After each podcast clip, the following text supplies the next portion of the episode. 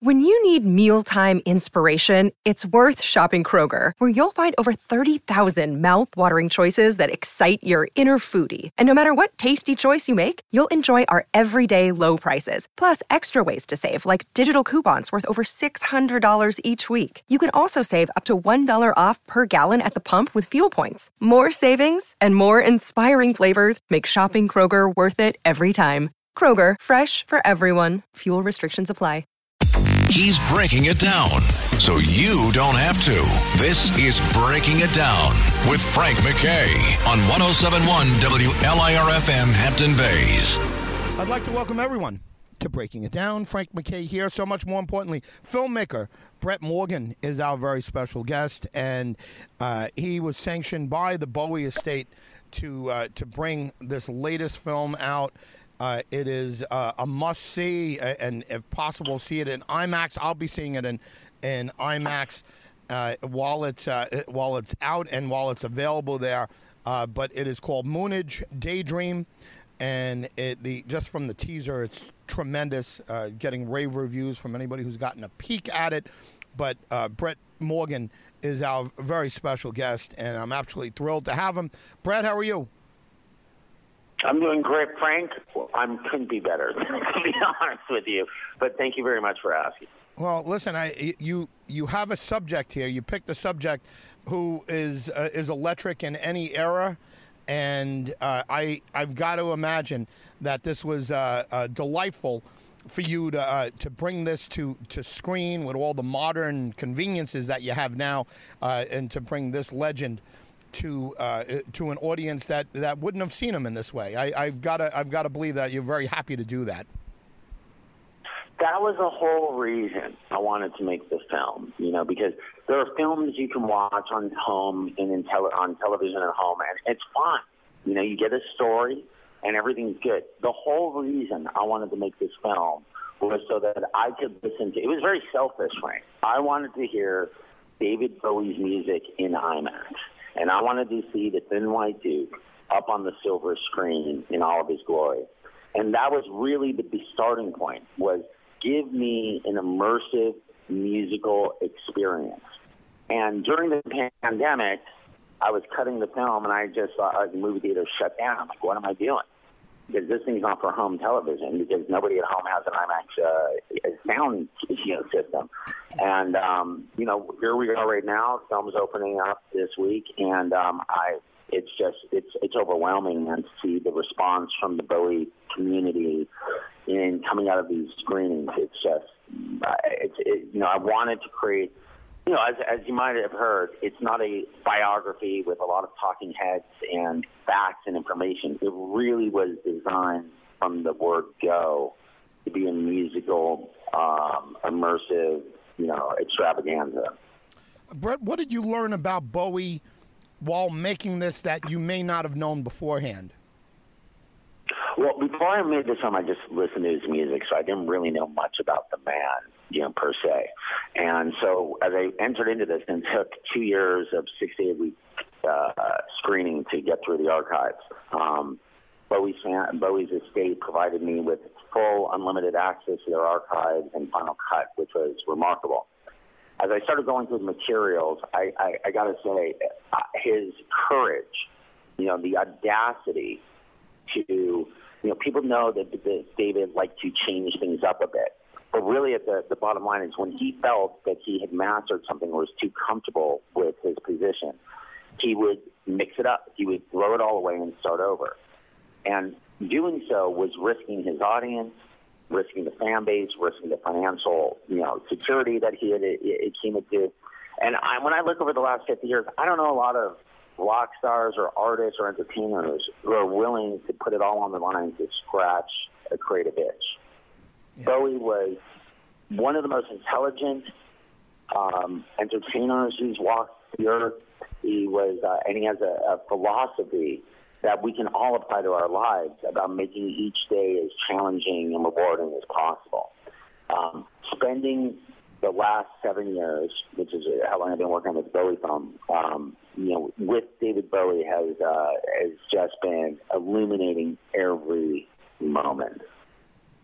Yeah, I, have I've got to imagine it was a It was a, uh, a labor of love and a labor of passion.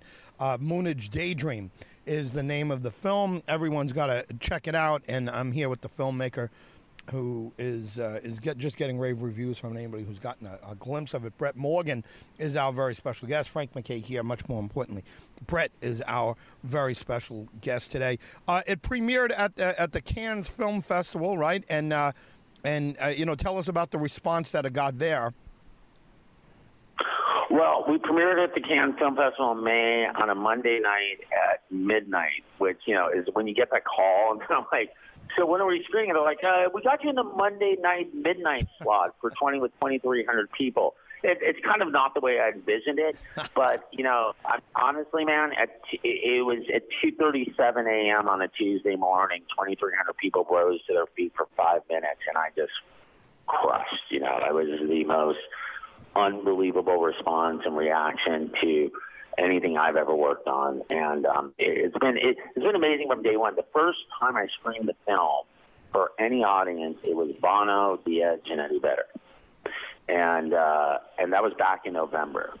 And you want to talk about an intimidating crowd? Um, that possibly was the most intimidating audience I will ever screen for. I don't know them; they were uh, it was arranged through an associate, and um, when we started to play the film, there's a song "Hallo Spaceboy" that kicks in at the top, and all of a sudden I looked up, and my I've been working on this film for seven years. Nobody has seen it. All of a sudden, I see everyone in the room, all, all four of them, banging their heads, fist in the air, and so that moment was the moment where I felt we had landed. And so by the time I arrived at Cannes, I was just dancing into the the, the, the palais, man. I just uh, it's been you know, everyone's got their own sort of, you know, relationship with Bowie, and most of us are in the fan community feel very protective, and and um, you know, uh, I was not intimidated, not nervous, but you know, I felt for the most part that you know, there's going to be some people who like it, some people who you know have their own, and it's been absolutely incredible, overwhelming response that people feel that this is the film that Bowie deserved. And we were yesterday. Uh, Esquire came out and called the greatest rock movie ever, um, fiction or nonfiction, and we're just thrilled that um, audiences are going to be able to go into IMAX this week and uh, listen to David Bowie. You know, like they've never heard him before. Listen, congratulations on everything you did. Uh, I'm trying to keep you on schedule. I could talk to you for an hour here, but uh, Moonage Daydream is the name of the film. Uh, Brett, uh, can you give us a website, a social media site, something to, to follow along with you and, and uh, this journey, which is Moonage Daydream? Yeah, you can follow me on Twitter at Brett Morgen and B R E T T M O R G E N and I'll be following reports, uh, sending. I, I tweet out a lot of sort of like uh, some rare stuff uh, from Bowie, and uh, you know, the, the, the it's just uh, you know, if you're a Bowie fan, um, get on board because this is uh, this is this week all over the world. We're opening in Turkey. We're opening in Kiev tomorrow. Like, I mean, it's blowing my mind. I didn't even know they had movies in the Ukraine right now. But, um, it, you know, Singapore, Hong Kong, France, all over the world tomorrow.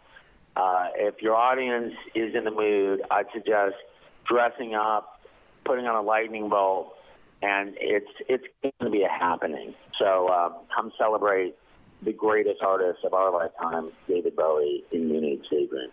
Brett Morgen, thanks for being here. Thank you so much, Red.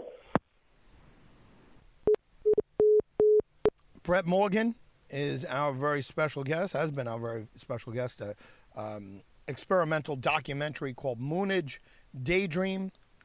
Uh, I look forward to seeing it. It'd be nice to see it in IMAX and in that kind of uh, setting.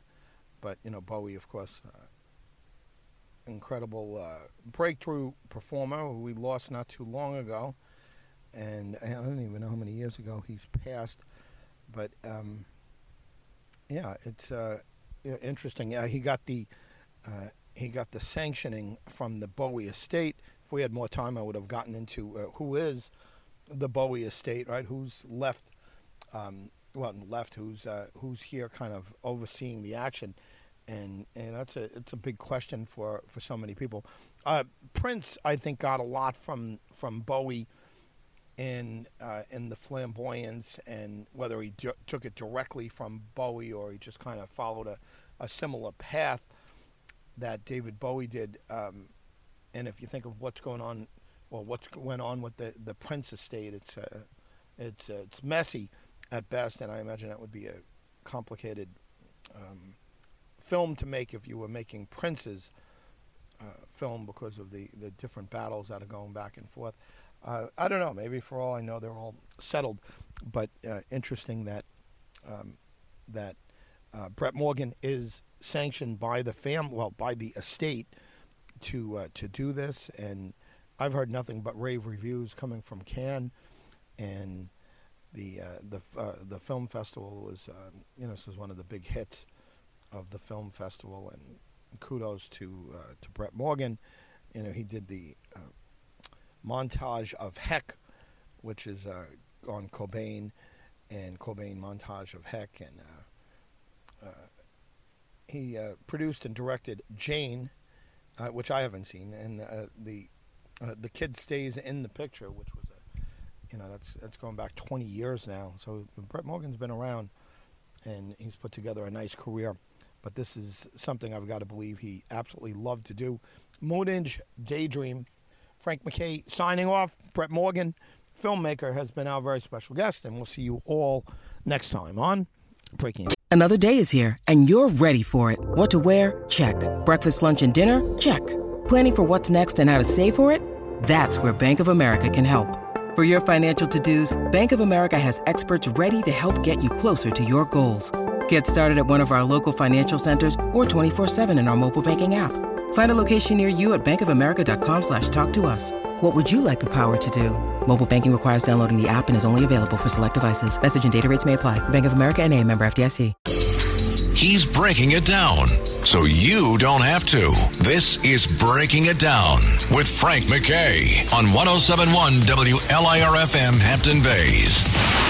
I'd like to welcome everyone to Breaking It Down. Frank McKay here with a very talented man, and uh, it's become tradition to uh, to uh, speak to Jeff Plate every year, and. Um, you know, again, he's uh, he's done so many so many great things from Savatage to uh, to uh, well TSO of course Trans Siberian Orchestra, but Metal Church the the work that he did with Metal Church was just terrific. His his second album of uh, of his uh, uh, of his solo work is, uh, is, is upon us. We'll talk to him about that. But let me, without further ado, introduce uh, drummer, musician, songwriter, everything.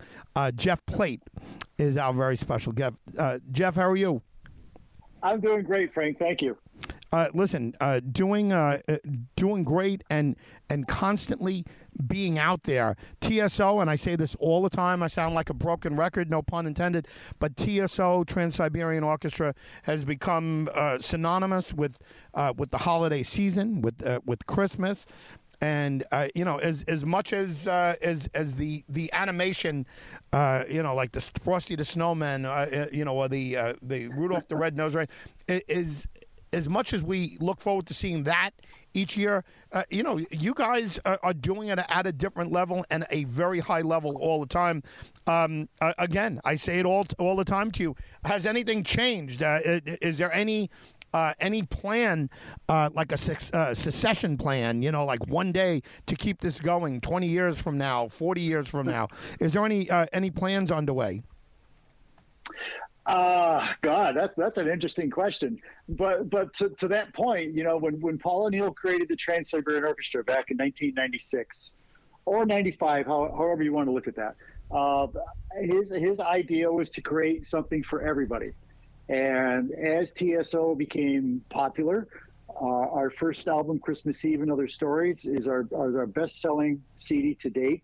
It's the one that really put us on the map, not just musically, but you know, this this kind of set the the template for for what Paul O'Neill was was thinking and what he wanted to bring to the people. You know, not just music, but he wanted to bring a story.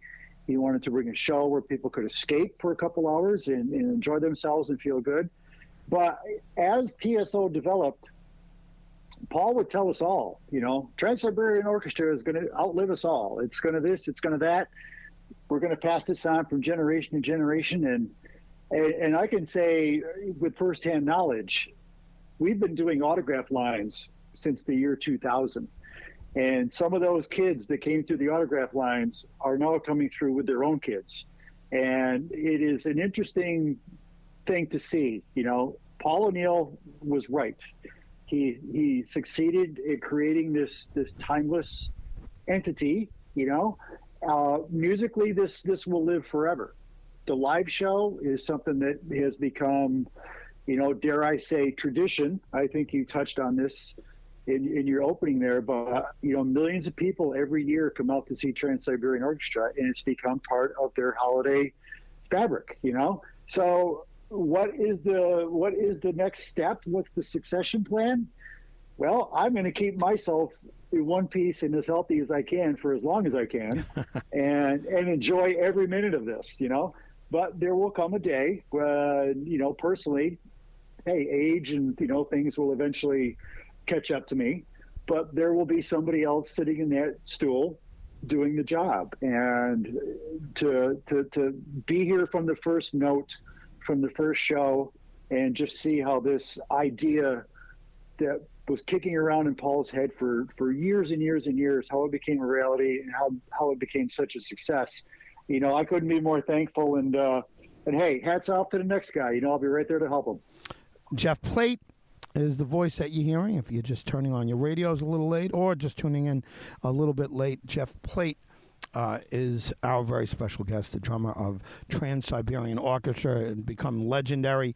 Uh, each year has become a, a, a fixture, a, a, staple, the holiday season, and uh, TSO is just uh, second to none. Uh, I don't I don't even know what else I would compare it to. I always say the, the Rockettes or something, you know, or something something that that I think will keep going and going and going uh, for for years to come. Uh, by the way, one of my I don't know if, uh, if if all of you have been turned on to it, but All Terrain is some of my best new music that I could ever recommend to anyone. And the first album was just just unbelievable. I think there's a second album coming on, if I understand that correctly. Uh, Jeff, uh, All Terrain, do you have a second uh, a second album coming out? Yes, actually, the, the album is written. Uh, we are in the mixing process right now. I just received the artwork for the album, so this the next the next step in this process will begin as the record label, you know, uh, my friend Joel Bryan at Rat Pack Records, when he gets a hold of everything, then he will start putting the packaging together, and and we're hoping for a release, you know, maybe late February, March, early spring next year. So, uh, thank you very much, man. The the first album was was you know born out of labor of, of love. I just something I've always wanted to do, and also it was a bucket list project of mine to to put together an album of my own making I worked with closely with with a bunch of local local guys here, and then also TSO keyboardist Jane Mangini. So the first record came out so well. We're we're all just very very proud of it. We got a great response from it, and I immediately started writing for for album number two. So here we are, and uh, I've already got some ideas uh, cooking for album number three. But I think that we set a fairly high bar with uh, with our first album Mother's Day, and everybody everybody in my band really took this to heart. I, I think the songwriting is better. The, vocally, it's improved. Musically, it's improved. Um, and of course, we'll let the fans decide that for themselves. But but we're very happy with the with the second record that's going to be coming out, and we can't wait for people to hear it. Uh, tremendous! Uh, it just what, what an you, Mother's Day. You talk you talk about a high bar. You set a very high bar, uh, a very high level of musicianship there and writing, and just uh, just absolutely great. Uh, getting back to TSO, uh, how many shows this year? Are, are planned, and does it ever change? I mean, obviously, I, I guess shows can get canceled, especially with pandemics and things like that. But uh, do you ever add on shows? Uh, and how many? To, well, the first question is how many do you have coming up? So this year's tour uh, will cover 60 cities. I believe we're doing 101 shows. And for people that don't know, Trans Siberian Orchestra has two different touring groups during the winter tours or for the winter tours, uh, an East Coast and a West Coast group. This is how we're able to cover all of this ground in such a short amount of time. So the tour itself has been fairly consistent over the last oh half a dozen years or so as far as the length of the tour and the amount of shows. It is. Um, you know, as far as as far as adding shows, I in the first place, I'm always amazed. I would love to be a fly on the wall when they actually book these tours, because there is so much going on in any of these arenas on any given night of the week. You know, you got pro sports, you got college sports, other concerts, other events. How do they? I would love to see how they actually map out, you know, our, our touring schedule and how all that works. But but they always they they've got a place for us every year. I mean, we've been doing these these tours since 1999. Um, pretty much every every winter season, we are we are out there doing this. You know, obviously 2020 was the exception to that, but uh, but yeah, the tour is pretty consistent and uh, trying to keep it within the holiday window, so to speak. Jeff Plate is the voice you're hearing. Frank McKay here. So much more importantly, TSO, Trans Siberian Orchestra, is out and about once again. And he's right, stadiums. Uh, you have competition, especially around this time of year, football and uh, and you know, look concerts and I just uh, what a what a uh, what an operation this uh, this is, and if you you know if you look on on YouTube or uh, or uh, on the internet real quick, and you'll see. Um, uh, you'll uh, you'll you'll see the operation they have. it's it, it is a it is an operation, and it should be um, just great. If you if you haven't seen TSO, uh, Trans Siberian Orchestra. Get out there. Uh, uh, Jeff, we have a minute uh, before we have to take a quick break. Hopefully, we have you for a second segment. Um, do you have a website for uh, for All Terrain? Yeah, you can go to our Facebook page, uh, Terrain. You know, All Terrain Music, Jeff Plate Music. Uh, the actual website itself is is just being being built. Um, so we'll have some more news on that coming up fairly soon. But uh, Rat Pack Records, you can go to you can go to their website. Uh, like I said, All Terrain Facebook page, Jeff Plate Music Facebook page, and uh, and yeah, pretty much anything that we're doing is is uh, I try to keep up to date. You know, it's it's tough. It's tough doing this, especially when you're uh, when you're kind of like a one man operation. Yeah. No doubt about it. Keep, keeping up with all this stuff, but uh, but all the info is, is right there in those those three places. Yeah, and and real quick, uh, TSO's website before we break www.trans-siberian.com. Frank McKay signing off just for a moment. Uh, we'll be back right after these uh, commercial breaks uh, with Jeff Plate of Trans Siberian Orchestra and All Terrain. Uh, Frank McKay being uh, telling you we'll be right back right after this. It's breaking it down with Frank McKay. Long Island vibes on 1071 WLIRFM Hampton Bays. Now here's your host Frank MacKay. I'd like to welcome everyone back to Breaking It Down. Frank McKay here, and our very special guest uh, is Jeff Plate, uh, drummer, musician, songwriter, a little bit of everything, and uh, you know his work from from so many uh, different outlets. But we're talking about uh, Trans Siberian Orchestra, where we're heading into the holiday season. And when the weather starts changing, uh, you know TSO is right around the around in the corner, if uh, if you got a chance, you got to check out uh, Mother's Day and uh, new album will be uh, uh, uh, you know upon us real soon. But All Terrain, absolutely terrific. the best new music I heard in so so long. The best band. I've heard in, in so long, and I just I want to turn you guys onto it and, and pass it along to you. But you know, Jeff has been with Metal Church and Savatage and so many so much great music has come out of him, and he's constantly playing. He's constantly teaching. And uh, without further ado, let me uh, bring back Jeff Plate. Jeff, welcome back. Thanks, Frank. Uh, it's true, right? I mean, you, you kind of don't have to get in playing shape because you're constantly playing. I assume you have a full schedule when you're not touring. Uh, you're you're uh, you're teaching. Yeah, I've got, I've been teaching now for God, the past 10 years or so. And I've kind of developed things to, to the point where I have, I have 15 consistent students every week, which is, which is exactly the right amount. I, I don't want to overextend myself, but I love the teaching side of it. And especially when I've gotten, you know, some young students who come in, they they're just they're just sponges, you know.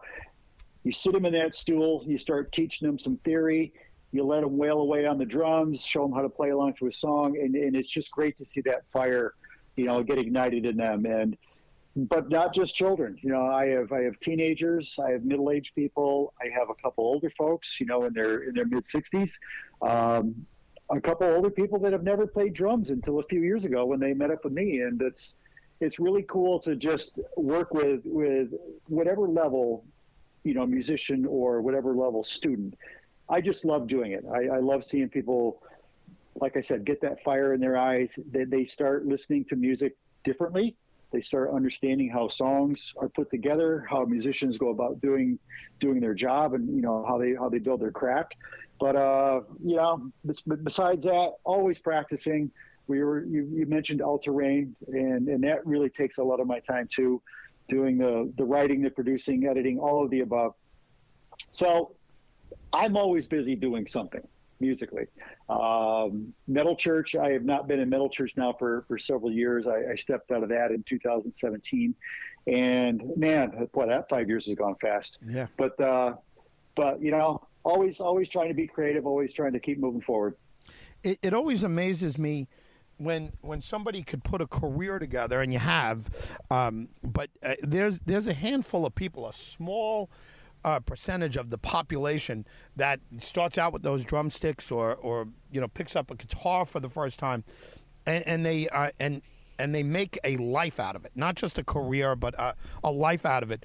Uh, for example, we just had Al Di Meola on you know, uh, legendary uh, jazz fusion guitarist, and and I, am actually bringing him on stage tonight. He asked me, uh, he called and asked uh, if I'd uh, introduce him uh, to to the audience out here in Long Island, and I, you know, honored, of course. But you, you take a guy like Di Meola in in his field, and and just you you look at what he's done. He's, he has 35 solo albums, right? Forget about what he's done with Return to Forever, but he's got 35 solo albums.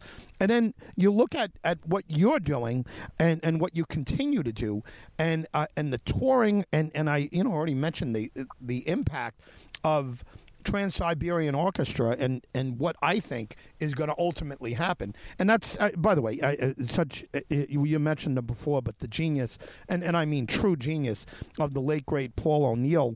Um, uh, he's uh, there's got to be like a special place in the the Rock and Roll Hall of Fame for all of you guys. I don't know if you've made it there or if they've if they've recognized you yet. I don't know what the voting process is, but have do you think you've gotten the proper recognition that that you should. I know the fans love you, the critics love you, and all of that, but I, there's got to be a certain special place for you guys in, in all of these Hall of Fames. Uh, yes, I, I mean, I think the recognition is the fact that we do these tours every year and we play close to a million people every year. You know, it's Trans Siberian Orchestra has become one of the one of the one of the, one of the top three downloaded artists during the holiday seasons of all time. Uh, Billboard just came out with some some chart numbers a while ago. You know, Trans Siberian Orchestra is right up there with the biggest and the best as far as tour dates, uh, ticket sales, revenues, all of the above. But I mean, hey, it's it's when Trans Siberian Orchestra first started. Now, granted, Paul O'Neill I think he could see down the road further than we could as far as what this was going to become or what the plan was. We were all kind of scratching our heads at first, and and by we, I, I'm talking about my fellow members in the band Savatage. Christmas, Christmas Eve Sarajevo 1224, which is the big Trans Siberian Orchestra hit, was first recorded by Savatage.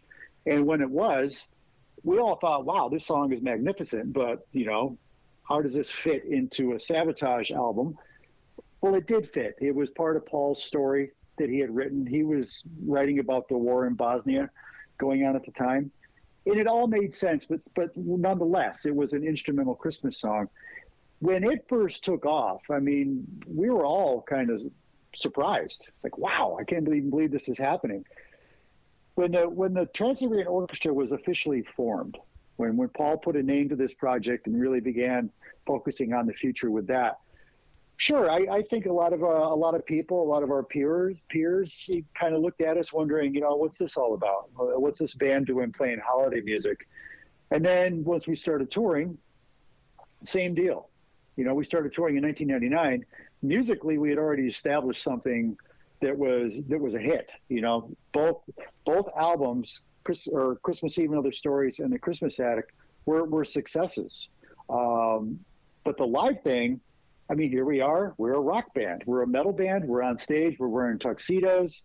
We're playing holiday music. We're playing some classical music. There was definitely a lot of people looking at us with their arms folded, thinking, uh, "This is, you know, what are these guys doing?" Well, all these years later, all these tours later, uh, all of those people that had any doubts about us are lining up to be a part of it. And I think that really says a lot to what we've accomplished. I I don't take I don't feel insulted by anybody's remarks towards the band and whatever. I know how special this is. I know how much work it's taken to get to where we are. And I know from the very beginning, you know, this idea that Paul had, as much as we weren't sure about what he was doing, his commitment to it and his energy is the reason that we all bought in and, and followed along and became a part of this. And we wouldn't be here without him, obviously, and this thing is going to last forever. So I, I think that speaks to itself. Yeah, no question about it. Visionary, Paul O'Neill. I mean, visionary. there's, there's, no other way to uh, look at it. Genius, uh, just unbelievable. We have a couple minutes left, Jeff. And uh, again, Jeff Plate, everyone, is the voice that you're hearing, and uh, just a, uh, an integral part of Trans Siberian Orchestra and, and so much more. Um, Frank MacKay here, but much more importantly, we got a couple minutes left with Jeff Plate. Jeff, um, what's what's the prep you're doing now? Uh, are, are, there are, are, you all in the same place uh, rehearsing everything, or is it beyond that? Are you uh, are you out? What what's your life right now, and what's the rest of the band's life right now? Well, we've all got the songs to to prepare for the tour, and I mean, here again, I, I've been here since the beginning. yeah. So I've, I've, I've played these songs many, many, many, many times, uh, as as has my bandmates in, in both touring groups. You know, we've all we've all played these songs a number of times. Doing a little prep work before we actually get to rehearsals is what's on everybody's agenda right now. Uh, when we get into the rehearsals with the full band, we brush the dust off the songs. We, we make some adjustments here and there a lot of times there there is something different that we are playing that maybe we haven't played in several years, so we need to get up to speed on that. But the real preparation for the tour is is the production side of things and the rehearsal with the full production, with the lighting, with the pyro, the, the lasers, the video, all of the above. This is where things get really, really serious, and it has to be. Um, you you mentioned earlier what an operation this is, and if you've seen our show, there is a lot going on in our show, and it goes off without a hitch every night. These tours, really, we do these entire tours with literally no problems. And add into that the the schedule that we're on. We're, we're playing normally eight shows in five days every week. Our, our road crew is fantastic. Our production team and management team are, are second to none. So there's a lot going on, not just, you know, obviously I'm here talking to you promoting the tour. There's this part of it. There's also the other side of this where management and production are really getting things lined up and, and ready for us to get to rehearsal. Well, Jeff Plate, uh, always a pleasure having you. Uh, before you go, maybe you can give us uh, that Alter Rain website one more time, and anything else we should know about Alter Rain real quick. And uh, and congratulations on everything, and good luck in this upcoming tour. Thank you very much, Jeff Plate Music on Facebook. Go to ratpakrecords.com. That's that's our record label. Uh, Terrain Facebook page. We've uh, we've got some cool stuff coming up. We uh, we actually released a version of uh, Heavy Metal by Sammy Hagar uh, a couple months ago. So so that did some that, that that made some noise on radio, and a lot of people really dug that. So there's also a video up for that. Um, but more news on El Terrain coming up soon. And Frank, if you'd like to talk about it in the future, I'm, I'm more than happy. Jeff Plate, thank you very much. Thanks, Frank. Take care. Jeff Plate, of TSO Trans Siberian Orchestra. He's a drummer, an extraordinary musician, and and uh, he's a, he's a songwriter and a performer extraordinaire. Uh, does so many things well. All Terrain is a great, great band. Mark my words, you'll thank me. Um, uh, check them out; they are wonderful. Frank MacKay signing off. Jeff Plate has been our very special guest. Check out Trans Siberian Orchestra when you get a chance on the road. Uh, you won't be sorry. Uh, Frank MacKay signing off. We'll see you next time on. In many ways, Long Island is the story of America. It's breaking it down with Frank MacKay. Long Island is definitely the place for you. Now, here's your host, Frank MacKay, on 1071 WLIRFM Hampton Bays. I'd like to welcome everyone to Breaking It Down. Frank MacKay here with a wonderful award-winning fashion and pop culture host. She is uh, she's so terrific. She's so terrific on, on the red carpet and talking about everything when everything's going on. But now we're in uh, we're in quarantine. Everyone's been uh, shut down, and she comes up with Love Quarantine Style, which was absolutely terrific. Co-creator of that uh, group text with Melissa Rivers is her latest, and it's an absolute must listen to. She is terrific at everything she does here, and I'm thrilled to have her. Melissa Rivers, how are you? Oh my God, that was like the nicest introduction. Can I have a copy of that? Yeah, no, no doubt about it, and, and I watered it down. So I can play. So I can play it for my son, for my 19-year-old who rolls his eyes. God, is he 19 already? Oh my God, I remember when He's a sophomore in college. Wow, no kidding. Wow. That's I, I Well, well, the funny thing is, I, I look at pictures and he literally towers over me. It's hilarious. well, hey, listen, that's okay. There's nothing nothing wrong with being uh, shorter than your son. I'm shorter than all all my sons, but I look. The, Well, no, it, it, it's great, but it's so funny because I still think of him as my baby. yeah. Wow. And I go to give him a hug, and it's like, oh my God, you are this enormous human being. hey, listen.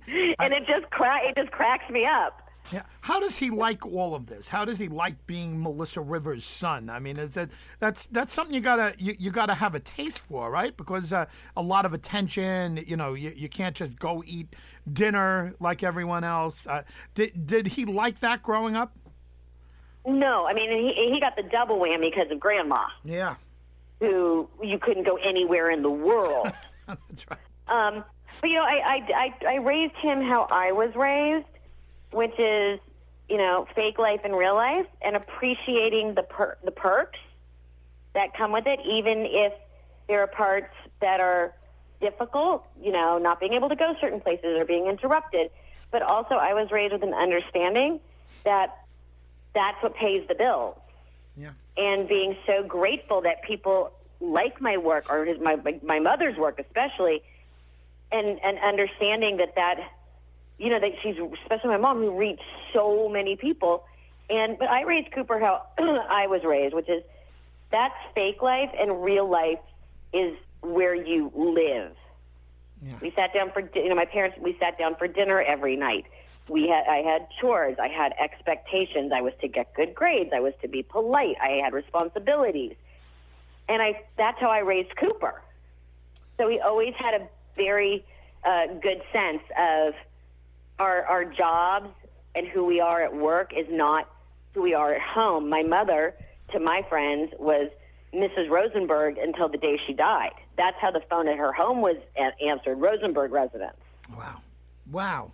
Just yeah, I, I, you would never would think that. You know, it's I. You know, I, I'm I was up in Larchmont. My uh, uncle is from up there, and uh, and uh, you know, somebody said, Big, have- Big, Big Oxford Road. yeah. They said, "Have you ever been by there?" And and you go down there, and it's like there might as well be a golden, you know, road leaving leading up to it. I mean, your mother was such a legend. Uh, just uh, um, still, I mean, to this day, think of what she did. And again, not to you know get in, into this, but think about what she did before it was fashionable for women to do it. Phyllis Diller and, and your mom, to me, just they, they paved the way for every woman comedian that, that came up afterwards. And it, it was really the two so interesting about Phyllis, and my mother was friendly with Phyllis. Um, you know, Phyllis came before my mom. Um, what was so interesting is Phyllis was beautiful and had to make herself look crazy to be accepted.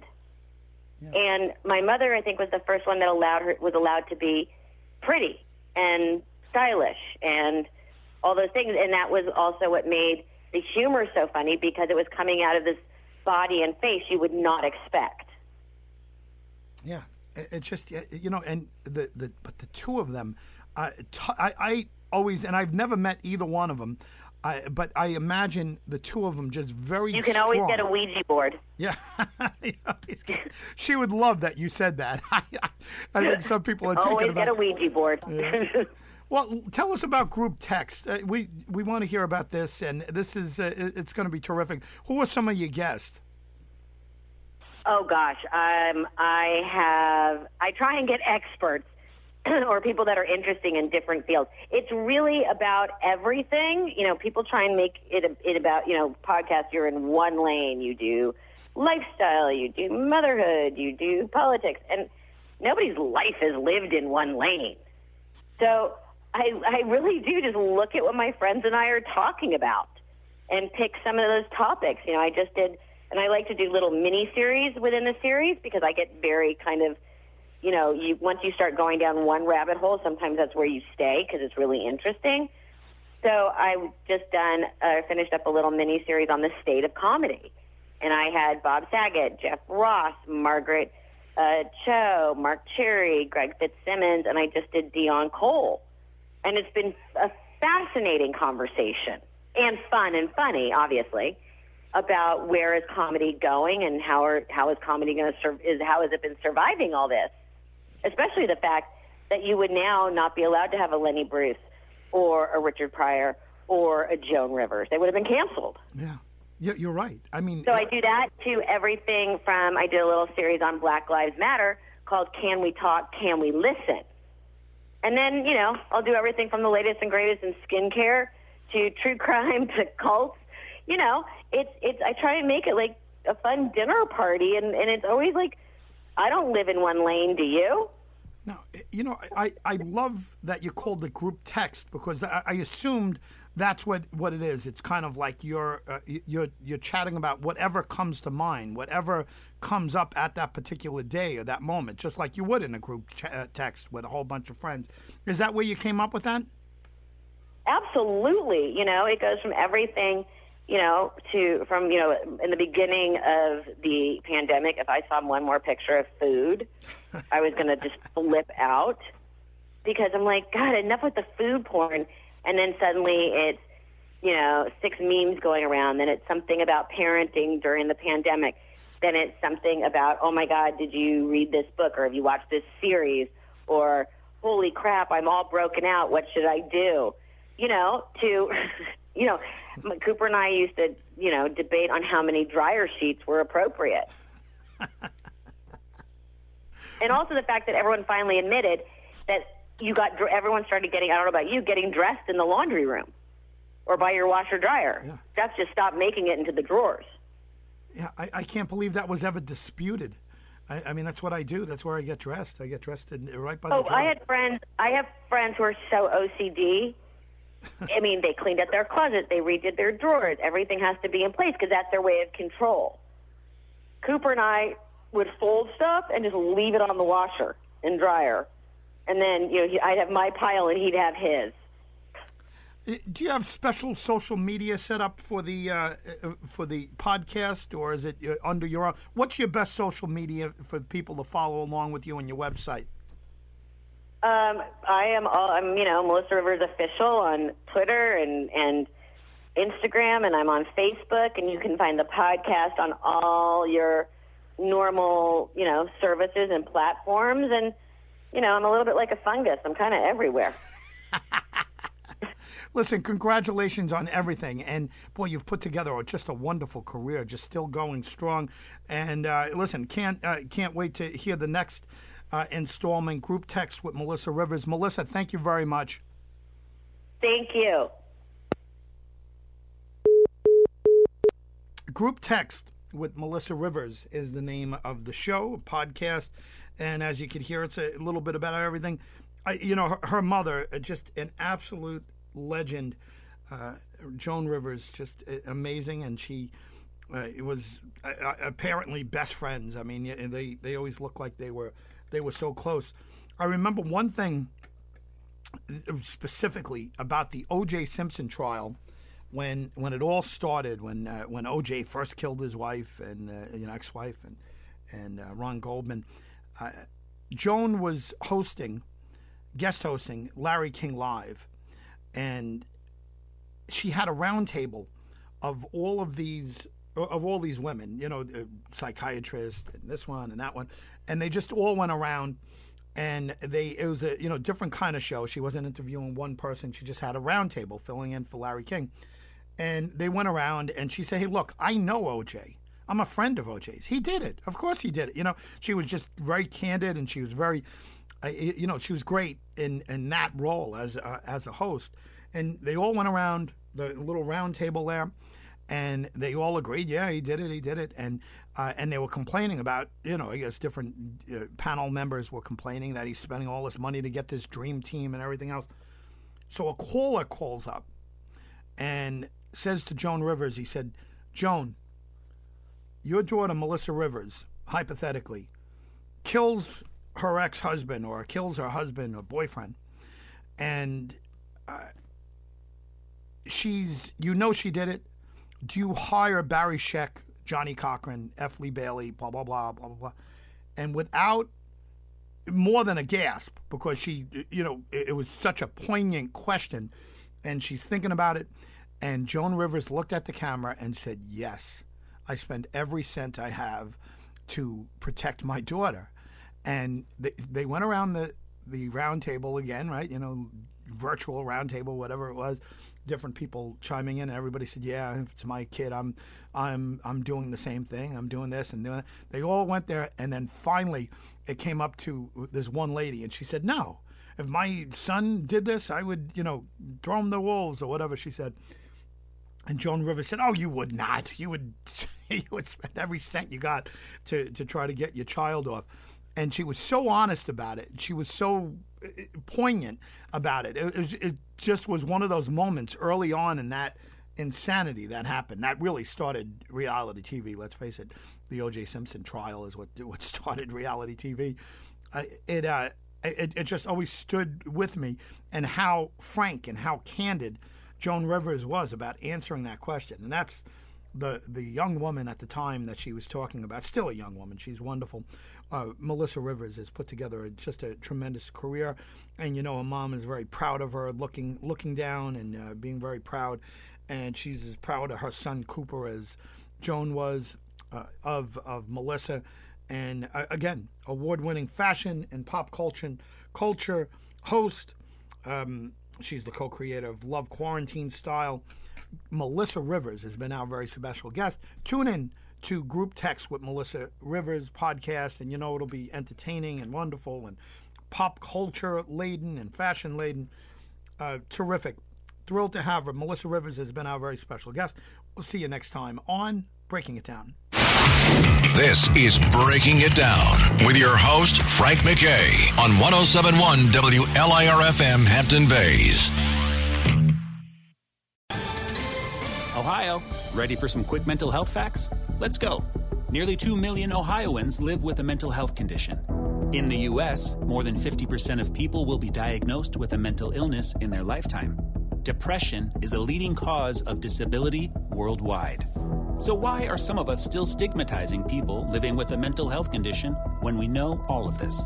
Let's listen to the facts and beat the stigma. Ohio, challenge what you know about mental health at beatthestigma.org.